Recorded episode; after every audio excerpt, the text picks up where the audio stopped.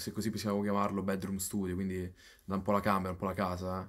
Eh, adesso che vivo da solo, all'inizio per assurdo non riuscivo a produrre da casa perché un po' dovevo anche ambientarmi, no? Un po' per la mancanza della mia cameretta, della situazione che avevo creato, anche l'intimità che c'era, no? Per assurdo anche dopo la fine del mio tour del 2022 si è un po' ricreata sto iniziando anche a riscrivere, a fare musica in generale da casa, quindi non c'è proprio una vera preferenza tra le due. Mi piace realmente mettermi lì e, e lasciarmi andare su quello che faccio, quindi magari faccio...